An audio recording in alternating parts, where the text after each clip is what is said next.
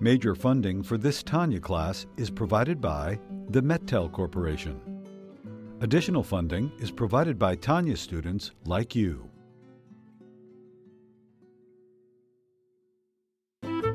Lessons in Tanya.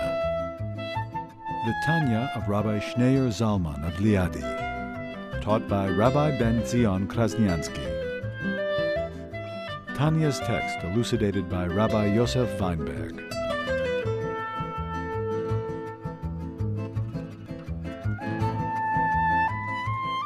Now, we were discussing how the Torah says Moses addresses himself to the entire Jewish people, and he says, All God is asking of you is you should fear God, should be in awe of God. And the Talmud asks the question, All God is asking of you, as if that's a small thing, a trivial thing. It's a, it's a very, it's a difficult thing to achieve. So the Talmud answers, that in comparison to Moses, it's a small thing. Who is saying this? Moses is saying it. Moshe is saying it. To Moshe, to fear God is a small thing. It's a simple explanation. But it doesn't make sense because the question the Talmud really had is Moshe, of course, we know that in comparison to Moshe, it's a small thing, but Moshe is speaking to us, to the Jewish people. So how can he say all God is asking of you is to fear God as if it's something small, trivial, easy? Doable, achievable. So what's the Talmud's answer? Well, in comparison to Moshe, it's a small thing, yes, but not to us. To us, it's a very difficult thing. And he, he explains what the Talmud means is the Moshe within each and every one of us. Each and every one of us has a spark of Moshe. Moshe is one of the seven shepherds, and he is the one who gives us the ability to experience godliness, to sense godliness, to experience experience godliness. And therefore, in, com- in re- comparison to the Moshe within us, our ability to, um, to connect with godliness, it's easily achievable. Why is that? And this is the whole basis of the, ta- of the Tanya, because it's not something that you have to a- accomplish, not something you have to create. If it would be something you have to create, then it would be extremely difficult. It's something that every Jew is born with deep down, every Jew has already this awe of God. It's there. So all you have to do is you have to reveal it. So it's like digging, digging for a treasure. You know the treasure is there. It's not a question of you don't have to create the treasure. The treasure is there, but you have to dig. Sometimes you have to dig deeper. Sometimes you have to dig uh, not so deep. But if you will persist and you will dig, you will definitely discover the treasure. That gives you the motivation, knowing that the treasure is there. So yes, you have to roll up your sleeves and you have to dig. You have to work. Nothing comes in life without work, without effort. Even though it's we, we in, it's given to us, we have it, we inherit this this godly spark. But in order to allow this godly spark to emerge on a conscious level, that it should become a force in our life, for that you have to work. You have to roll up your sleeve. You have to choose. You have to work hard. You have to dig. But you know you're digging for a treasure. That's your treasure. Having a sense of Hashem, having a sense of God, that's your treasure. And this is a level that each and every Jew is able to achieve, at least the minimum level. As the Torah says, Moshe doesn't says that it's easy for you. All God is asking of you is to fear God in order to do His mitzvot. So we're talking about the level of fear that leads one to fulfill the 613 mitzvot, the prohibitions as well as the positive mitzvot. Which level of fear are we talking about? What's the minimum level of fear? That's the level of fear that Rabbi Yochanan ben Zakkai told his students he says, I wish that your fear, your sense of God's reality should be at least minimum, at least as real as you feel the presence of another human being. If another human being is in the room, you're not alone in the room. If you see someone watching, you behave a certain way. and it could be who is that other human being? It could be a stranger, could be a simple person, someone you don't know. But nevertheless, you're in public. You're in public, you behave a certain way. But when no one is watching, we're alone. We let our hair down. So what does it mean? But God is here. So what does that mean? That God is so little of a reality to us. He's not even as real as a human being. We're not talking about the king. The king was in the room. Hashem, God is the king of kings. At least God should be not less than a simple person who's standing in the room. That's the minimum level of a sense of the reality of God. We're not talking about a fear that lightning is going to strike me and God is going to punish me, because that's not about God. That's selfish. That's about me. I don't want to get hurt. God is big. God is bigger than me. He's going to beat me up. That's that's very childish. That's a childish. That's not the level of fear we're talking about. That that's ego. That's childish. That's purely um, egotistical. Here we're talking about the minimum sense of godliness, sensing God's presence as a reality. That God is standing in front of me and He cares about me, and He wants to know Am I going to serve him or am I not going to serve him? How am I going to behave? How am I going to think? How am I going to speak? And then he explained, as the Mishnah says, that, that God is present and he has an eye that sees and an ear that hears. Although God is not physical. So what do you mean an eye that sees and an ear that hears? He says, on the contrary, God's, God's knowledge is not through eyes and ears. God knows because he knows himself. And he gives the analogy of a human being, the way we know ourselves. You feel your own body. You don't need eyes and ears to know what's going on in your own body. You need eyes and ears to know what's going on in the world around you.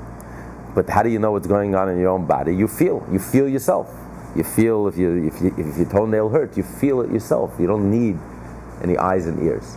So how much more so that God feels himself and he feels everything that's happening in the world. And it's even more so because God is not affected by the world as we went into a great length last week. Now, what he's going to explain now, the question remains is okay, so we know, we understand very clearly that God is present and he knows everything and feels everything and knows what we're thinking and knows what we're feeling and knows what we're speaking and knows what we're acting. He knows everything. And he's right in front of us. But God knows everything. God can see us and hear us. The problem is we can't see God and we can't hear God. It's one thing to have fear if another person is in the room. Yes, I'm ashamed, I'm embarrassed because I see the other person. But I can't see God. So how can I have a fear of God? How can I fear something I can't see I can't hear? I can't I can't relate to it. So, what does it help me to know in my mind to know that God knows everything? Okay, I, will, I believe it and I understand it. But God knows everything, and He sees me and He hears me, He feels me, but I don't see God. So it's very difficult for me to have a sense of awe of God if I can't see Him. That's a great, cha- that's a very difficult challenge because to us it's, it's, it's, an, it's an idea, it's an abstraction. We can think about it, but we can't see it. Something you can't see standing in front of you. How can I develop a sense of awe, a sense of fear, a sense of God's presence? I don't see God. That's the question. That's the question that he's going to address. On the bottom of 627. In describing earlier the fear a Jew should possess for God, the Alter Rebbe said that it should be similar to the fear felt when one stands before a king. For God is omnipresent and observes all man's actions. The question arises when one stands before a king, he is not only being seen by the king, but he is also looking at him. And this helps him to stand in fear of him. In analog, however, this is not the case. Through God, the king sees him he fails to see God. The Alter Rebbe will now respond to this question by saying that there is yet another means by which an individual may awaken within himself the fear of God by being able to see the King. For by observing heaven and earth and all the created beings that people them and realizing that they are derived life from God, he will have fear of him. There's a way to look at this world you know, we are a microcosm, just like we have a body and we have a soul. You've never seen your soul, but you sense your soul. You're alive. You sense yourself. And you're more certain of your soul than anything in the world that you can see or taste or touch or smell or hear. Anything that you can perceive through the five senses. You're more certain of yourself because you experience yourself from the inside out. than anything that you see externally. So too, you extrapolate that the world is a macrocosm. The world is like a body, and God is the soul of the world. And you sense God's presence, just like you sense your own presence. You don't even sense the body. What's the body? It's, it's what's within the body. The body is just a container. What does the body contain? The body contains the energy, the soul, yourself. That self. So you feel yourself. You don't even feel your body. You feel you feel your soul. So too you understand that this world has a soul. So you look at the body as the whole entire world is a body, and God is the soul of the world. So even though I can't see God, just like I can't see myself, but I sense, just like I sense my own soul, I sense the soul of the world. I sense God. So when I look at the world, what do I see? I don't see a body. I see what's within the body. I see the soul of the world. Just like I, I look at myself, I see I'm alive, so I look at what's inside the person. I don't look at the body, I look at the person. So too, I look at the world, I look at the world, I see the world. The world is something I can see. I can see the world. But what do I see? I don't see the external. I see the world, it's alive. I see the soul, I see Hashem. So that concretizes it for me. That makes Hashem a reality. When I look at the world and I see all of the creatures and I see the whole universe and I see the this is a body, but there's a life, there's a life, there's a soul behind it. That's Hashem, the divine. So to me, the divine is real. Just like I see the world, it's physical, it's real. It's not an abstraction.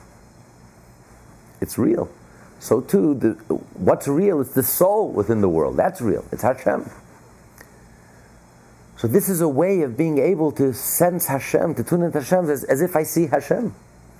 It's not an abstraction. Otherwise, it's just an abstraction, a mental abstraction, which is very difficult to relate to. So he says he's here. He's taking it from, from an abstraction. He's making it very concrete. He's making it very real and very tangible. It's a way of looking at the world. Look at the world as the body, and Hashem is the soul. When I look at the body, I don't see the body. I see the soul. I see the person alive. So too, I see the world. I don't see the body. I don't look at the body. I look at the world. I see what I see. The I see the soul that's creating and animating. Say that I, I, I believe that the interpretation um, uh, that I'm having is the same. But when I look outside, when I look at the world, when I look up, up awe of it all, the sky, the clouds, the trees, the fact that all of it exists is such a miracle in itself. The fact that there's air, there's an atmosphere, there's it's not a coincidence. It's not it's not anything that happened just for chance. It, it's the the creation of it all, the development that happens. Uh, you know, the, the, best example I always help for people that you know say, "How do you know God exists?" And I say, "I know because the, the development that happens in utero when a woman is is creating a life inside of her, the pace, the rate of that development." it never again happens in our entire lifetime. When that life is being created everything that has to fall into place for that perfect human being to to come to life. It, it 99.99% of the time it's not chance. It's everything happens the way it's meant to happen. Because if it was left to nature nature introduces so i mean people that, science introduces so many variables If those variables were introduced, it wouldn't be 99.999 that a perfect human be- baby is born. It would, you know, it would. So that in itself, to me, is a miracle. That just looking at that, the creation of life, it, it leaves no doubt, no question. That's, that that's beautiful. That's exactly that's is the point. It's a matter of perspective. It's a matter of how you look at it. Most people look at the same reality that you're looking at, and they don't see anything. They just see Mother Nature. They don't see. It doesn't it doesn't point to the divine. They don't see anything godly. They don't notice the miracle. We just take it for granted. But this is what faith is. This is what he's going to say. This is what faith is. Faith is to train yourself to look at the world and to see the miraculous, to see how miraculous it is, and to see the divine, and to see the, the soul and to see Hashem, and then it becomes tangible because you're looking at something concrete. You're looking with your eyes, and you're looking at the miracle of birth, and you're looking at the miracle of the body, and you're looking at the miracle of the tree and the clouds, and then you and you see when you see the miracle within it, and you see the divine, then you're seeing Hashem. Then suddenly to see that Hashem is in front of me becomes very easy, it becomes very real because I see Hashem right in front of me. I, I, look at, I look around me. I look at the world. I see right in front of me. I see the soul. I see Hashem. So then it becomes a reality because in order to achieve a level of fear, a level of awe, I have to feel a presence. It can't be something abstract. You know, you, it's a mental abstraction. It's a very nice idea. Ideas are beautiful, but you're not afraid of an idea. Ideas are beautiful. It's a beautiful concept but it's not something that awakens a sense of awe. It's not something that's going to make me jump out of the bed in the morning. What's going to make me jump out of the bed in the morning? It's more than just an idea, a concept. It has to be real. When a person is standing right next to me, I'm afraid, I'm embarrassed, I'm ashamed, I'm not going to act a certain way. And the nice idea, it's a nice idea, but I'm going to go and act, it's not going to change my behavior. When he says you should be in awe of Hashem, you should feel Hashem's presence, it has to be like a real presence, like a physical, tangible presence. The question is, Hashem is not physical, Hashem, I can't see Hashem. But the answer is, yes, you do, because by looking at the world and realizing the divine, the soul within the world, suddenly Hashem becomes a reality. Just like when you look at the body, what do you see? It's not you're looking at the body. The body, it's not the body. I see a live person. You can't separate the soul from the body. The body and the soul become one. The body is not a machine. The body is not a machine that has an electrical generator that, that, that pushes the machine. The body is alive. The body becomes alive. The body becomes one and inseparable from the soul. So when I look at a person, what am I looking at? I'm looking at his body. I'm looking at a, at a, at a soul, at, at a living being. So when I look at the world, I'm not just seeing the externals, the tree and the sky and the snow and the rain and the what I'm seeing is, I train myself to see alive. The body is alive. The world is alive. It's miraculous. It's divine. I see Hashem, the divinity. When I see Hashem, suddenly Hashem becomes tangible. And therefore I'm in awe. The king is standing right in front of me. I look at the world. I see existence. I see miraculous. I see the divine. Suddenly, it makes me jump out of my bed in the morning. It makes me behave in a certain way. It makes me even think in a certain way because Hashem is standing in front of me. How I have to behave in a certain way, respectfully, and behave in a certain way. Okay, let, let's learn a little inside, and I think he'll clarify this point a little more.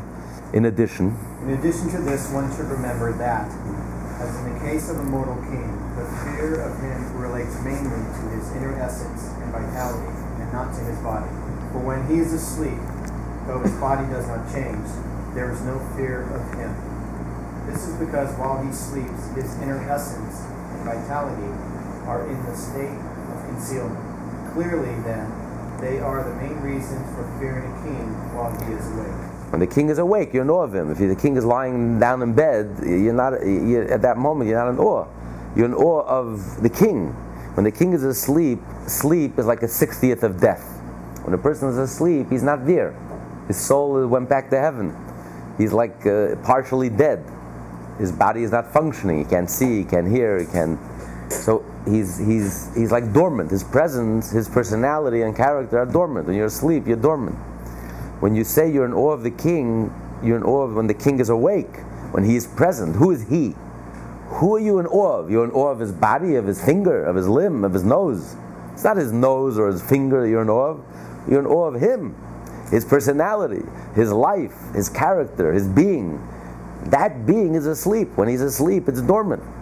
So therefore, then you're not afraid of him. But when he's awake, even though when he's asleep, the body is there, there's no difference. It's the same body.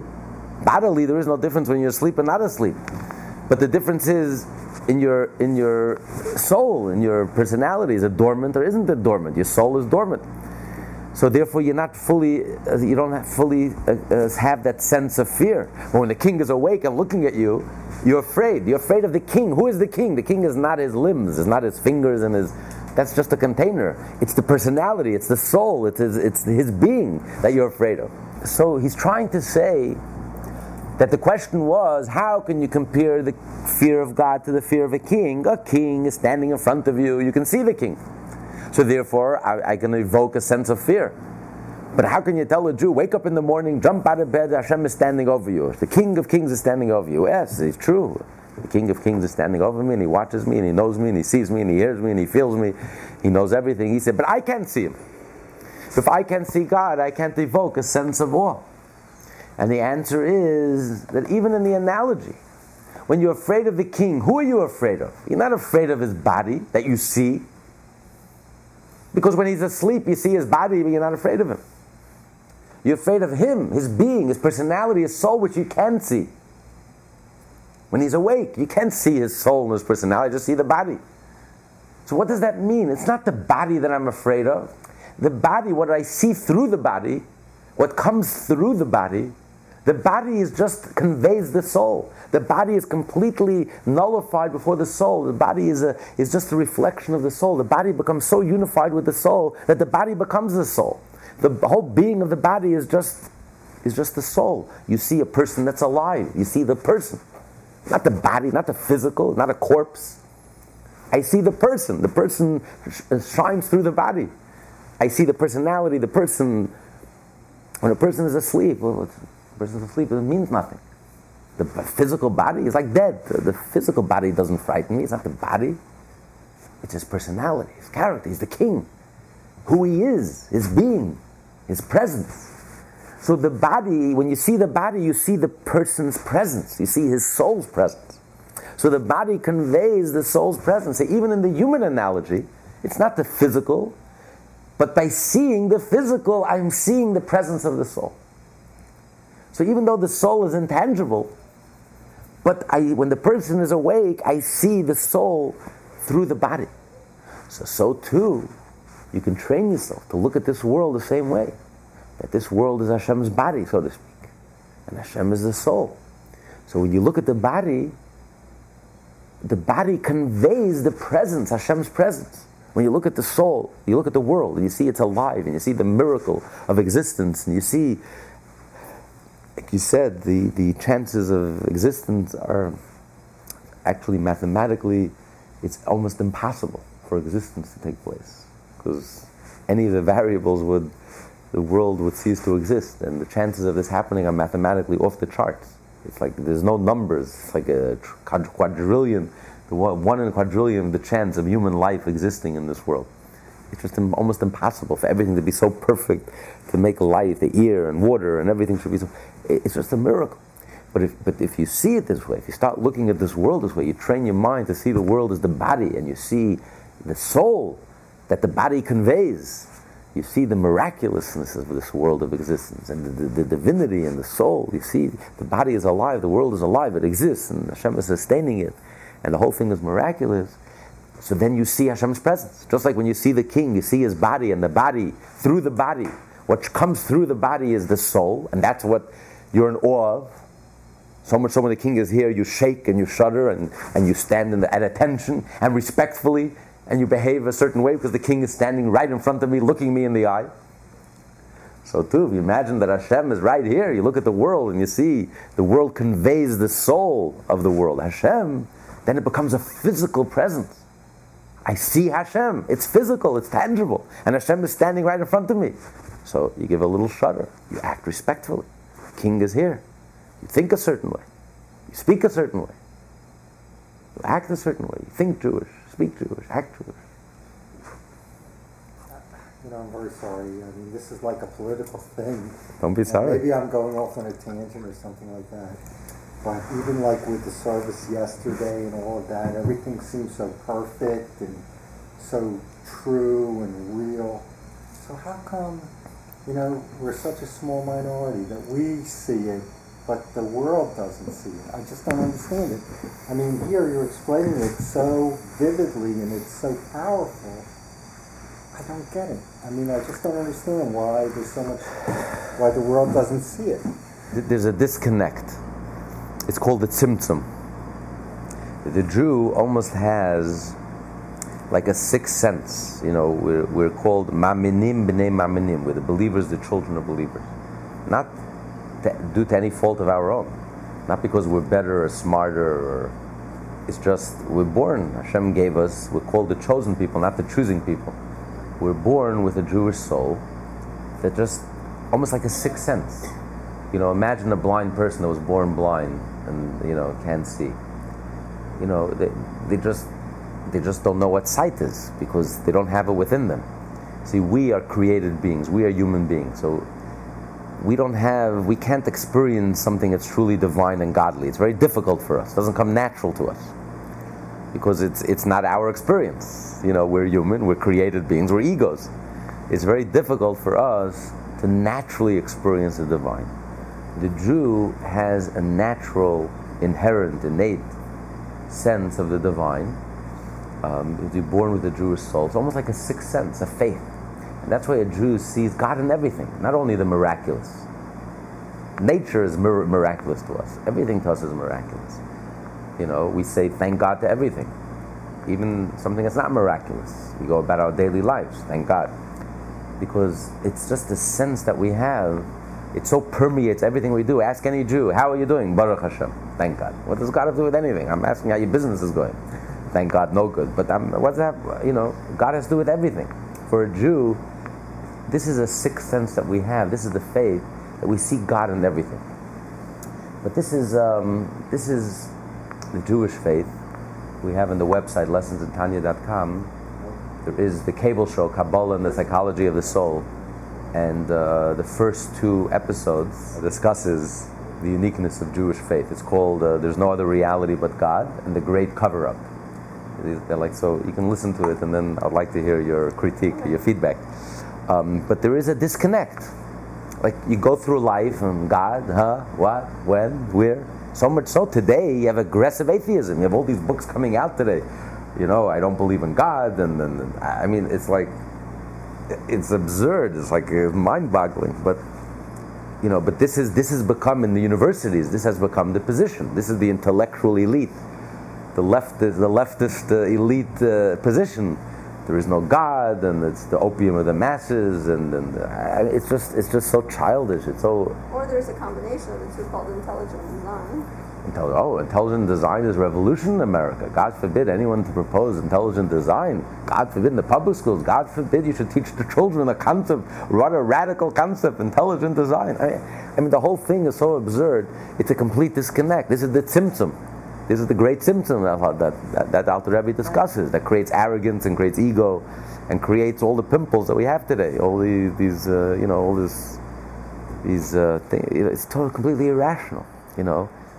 But, but this is the disconnect. But a Jew has, and a Jew's mission actually is to connect the whole world.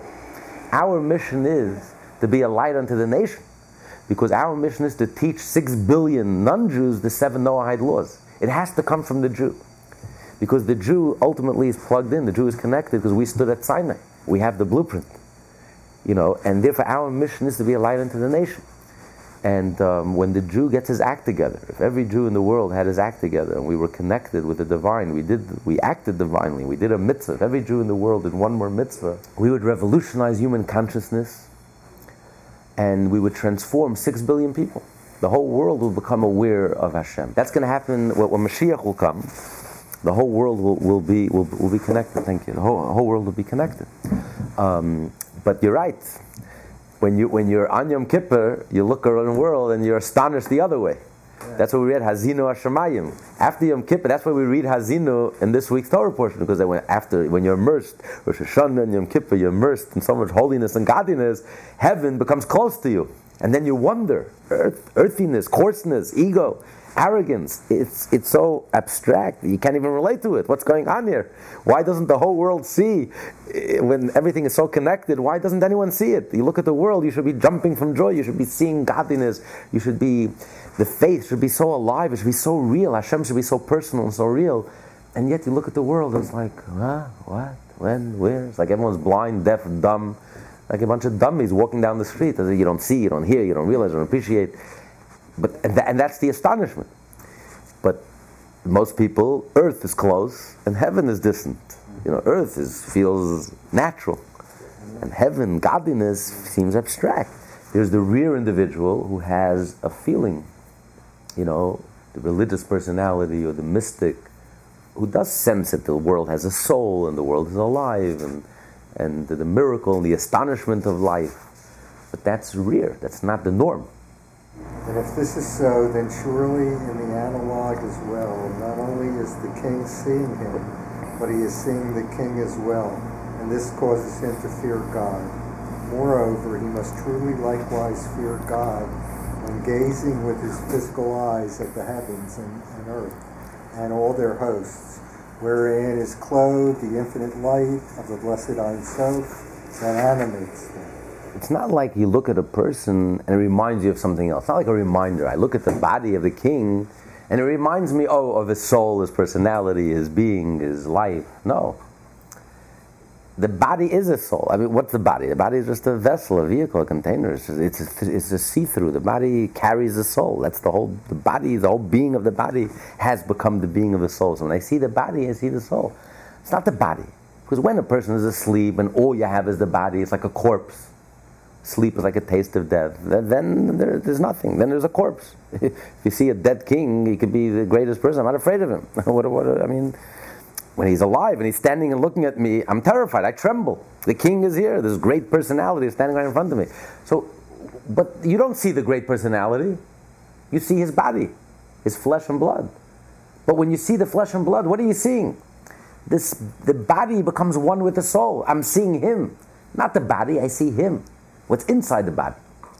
The body is a reflection of what he is. When I see the body, I see him. So that's so too, you have to look at Hashem. I see the world, what should I see? I see Hashem, I see the infinite. Miraculous, the divine. And therefore, uh, Hashem becomes tangible because I'm looking at the world. I can see the world and I And see so the miracle. Therefore, I have fear. So th- yes, therefore I, I can have that dread, that tremble, that reality. Hashem's presence is a reality. It's not an abstract concept. Abstract concepts are very nice. They can be very comforting, but they don't evoke fear or awe or sense of presence. It's a concept. It's a nice idea, a wonderful idea. It can even make me smile, but it doesn't make me tremble. Ideas don't make you tremble. And this is a higher level of fear. No, even the minimal level of fear. Right. The lowest level of fear, like, like Rabbi Yochanan ben Zakkai said, the lowest level of fear, that Hashem's presence should be at least like another human being is standing in the room. When another human being is standing in the room, I'm physically embarrassed and ashamed to act in a certain way because somebody is watching. Very simple. Hashem's presence should be at least like that. To be a presence. Uh, Ideas don't change our behavior. It's very nice. It can make me smile, it can inspire me, but it doesn't make me fear, tremble, be ashamed, embarrassed. I don't feel a presence. Here he's trying to say, how can we feel Hashem's presence? It says, Shiviti Hashem Lenegdi Sama. The Jew has to see as if Hashem is standing in front of me all the time. I can't see Hashem. The answer is you can't. You could. Look at the world. The world is the body. Hashem is the soul. Just like a human being. The body is soul. It's a see-through. I see the body. I see the person. It's not the body reminds me of the person. The body is the, the body it just conveys the person. That's all the body is. So when I look at the world, it conveys the infinite, it conveys the, the divine energy, it conveys the miraculous, the divine. If you train yourself to look at the world that way, suddenly I see Hashem. Hashem is standing right here. It's not an abstraction, it's not a nice idea that warms my heart, that makes me smile. It's a reality. And therefore, I stand, um, I act respectfully. I think appropriately. I don't think thoughts that are inappropriate.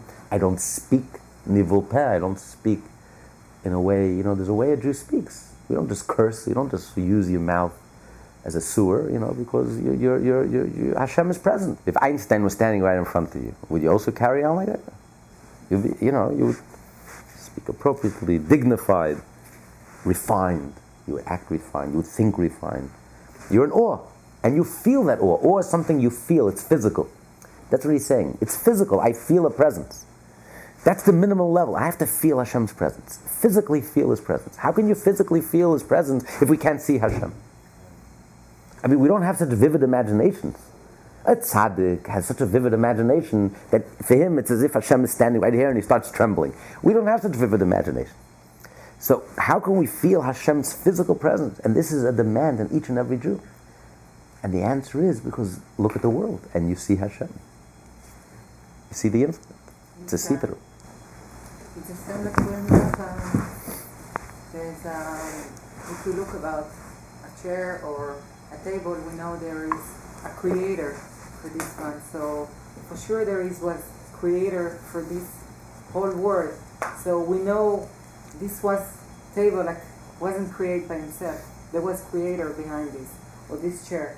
So there is something behind of this, Right. which is But, creating. but he's saying more than that because that, the creator, that means one thing reminds you of the other thing. When I see a book, I know that there's an author, but I don't feel the author's presence just because there's an author. Here he's using a much deeper analogy. It's like a body and a soul.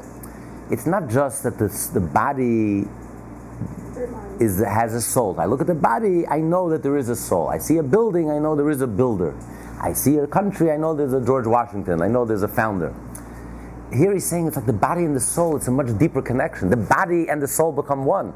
The body is alive with the soul. The body is the soul. It becomes the soul. When I see the body, I see I see the soul. I see the personality.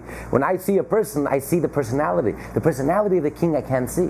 But when I see the body, I see, I sense his personality, and I physically feel his presence, and therefore I'm, I'm in awe. So too, Hashem is the soul of the world. It's not just Hashem. Hashem is the creator. Hashem is the original cause. That's almost a logical, mathematical. There's a cause and there's effect. So the effect reminds me of the cause. It's much deeper than that. It's like the body, soul, just like the body and the soul. The body itself is a corpse. You don't lift a pinky without the soul. The body doesn't make a move without the soul. Everything that happens in this world, you don't lift a pinky in this world without Hashem. You don't earn a single penny more than Hashem wants you to earn. You, you, you, the, the soul is in total control of the world. Not only Hashem is the creator, Hashem is in charge of the world and runs the world. Not only He creates the world and He created the world, Hashem is the soul. The body is nothing without the soul. Nothing happens in this world without Hashem. So if you want success in business, Hashem. You want health, everything comes from Hashem. Because there is nothing beside Hashem is the soul. Nothing happens in this world without Hashem. A raindrop, a snowflake, nothing. There's nothing, an earthquake, uh, nothing in this world happens without Hashem. What we- Hashgacha Prat is divine providence. Everything that we see is that we just see the body, we see the symptom. But we see that, but you know when you see a finger move, it's the finger that moved. It's the soul Grass. a blade of grass. So, so just like in the body, when your finger moves, it's the soul that moved. The person moves. It's not the finger. The finger's a corpse. The finger's nothing. It's the soul behind it that moves. So too, you start training yourself to look at this world. Any movement in this world, anything that happens in this world, we just see the physical. But when you see the physical, you realize that there's a soul behind it. And this is something that eludes all the scientists. Just like when you see a tear, or you see someone crying. So a scientist will take the tear, take it to the laboratory, dissect the tear, analyze the tear, but he's missing the whole story. What's the tear? The tear is not the physical, the biology of the tear, it's the emotional, it's the sadness. That you can't take to a laboratory. So the scientist is completely clueless. Takes the tear, dissects it, and writes of. Uh, uh, is that what the tear is about? The tear, there's a soul behind the tear. It's intangible. But when I see a tear, what do you see? When you see someone crying, you look at a tear, you see their sadness. The tear is just a symptom. So when you look at the body, the body is just conveying the soul. You see a smile, the person is smiling, it's the soul. So yeah, so too you have to train yourself to look at the world this way. Any movement in this world, rain, snow, storm, anything that happens in this world, it's just the phys- it's just it's the body, it's the soul. Something is happening in the soul and it's just expressing itself in the physical. So when you see the physical, don't just see the physical, see through the physical, see the soul moving. It's the soul that's moving. It's the energy. It's the divine energy that's creating and moving and sustaining and running the world and controlling the world and in charge of the world, down to the tiniest detail. Everything is divine providence. This is a different way of looking at the world. This is how you have to train yourself to look at the world. Don't just look at the tear. Don't look at the uh, symptom, at the glove. Look at what's behind the glove, the hand, the person. So just like the king, I don't see the king. I see the, the king who he is, his personality, his being. That's intangible. When I see the body, I see him, and I physically feel his presence. So too, train yourself to physically sense Hashem's presence. So this is something that's accomplishable. Every single Jew could accomplish this minimum sense of Hashem's presence. That it should be like a physical, a physical presence. Even though I can't see Hashem, but I could, because I see the world and I see So, Hashem within the world. so the analogy would be as our bodies are a manifestation of our soul, the world is a manifestation of Hashem. Exactly. Exactly. Exactly. And just like when you see the body, you feel a physical, you feel the presence of the person's soul, right, and you don't and it's relate to the physical. body. Right. You don't relate to the body. The body when he's asleep, the body is a corpse. It's the body. The body is nothing. It's, it's the person through the body. So too, you sense Hashem through the world, but it, it's a physical sense. You feel Hashem's presence in a very real way. So much so that you jump out of bed in the morning. You're laughing. Halavai, right? we, we turn over on our left side. Um, but, but that's, that's the challenge for every Jew.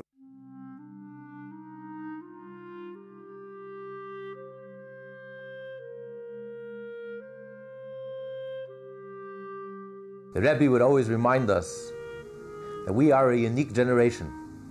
There's never been a generation like ours, and there never will be.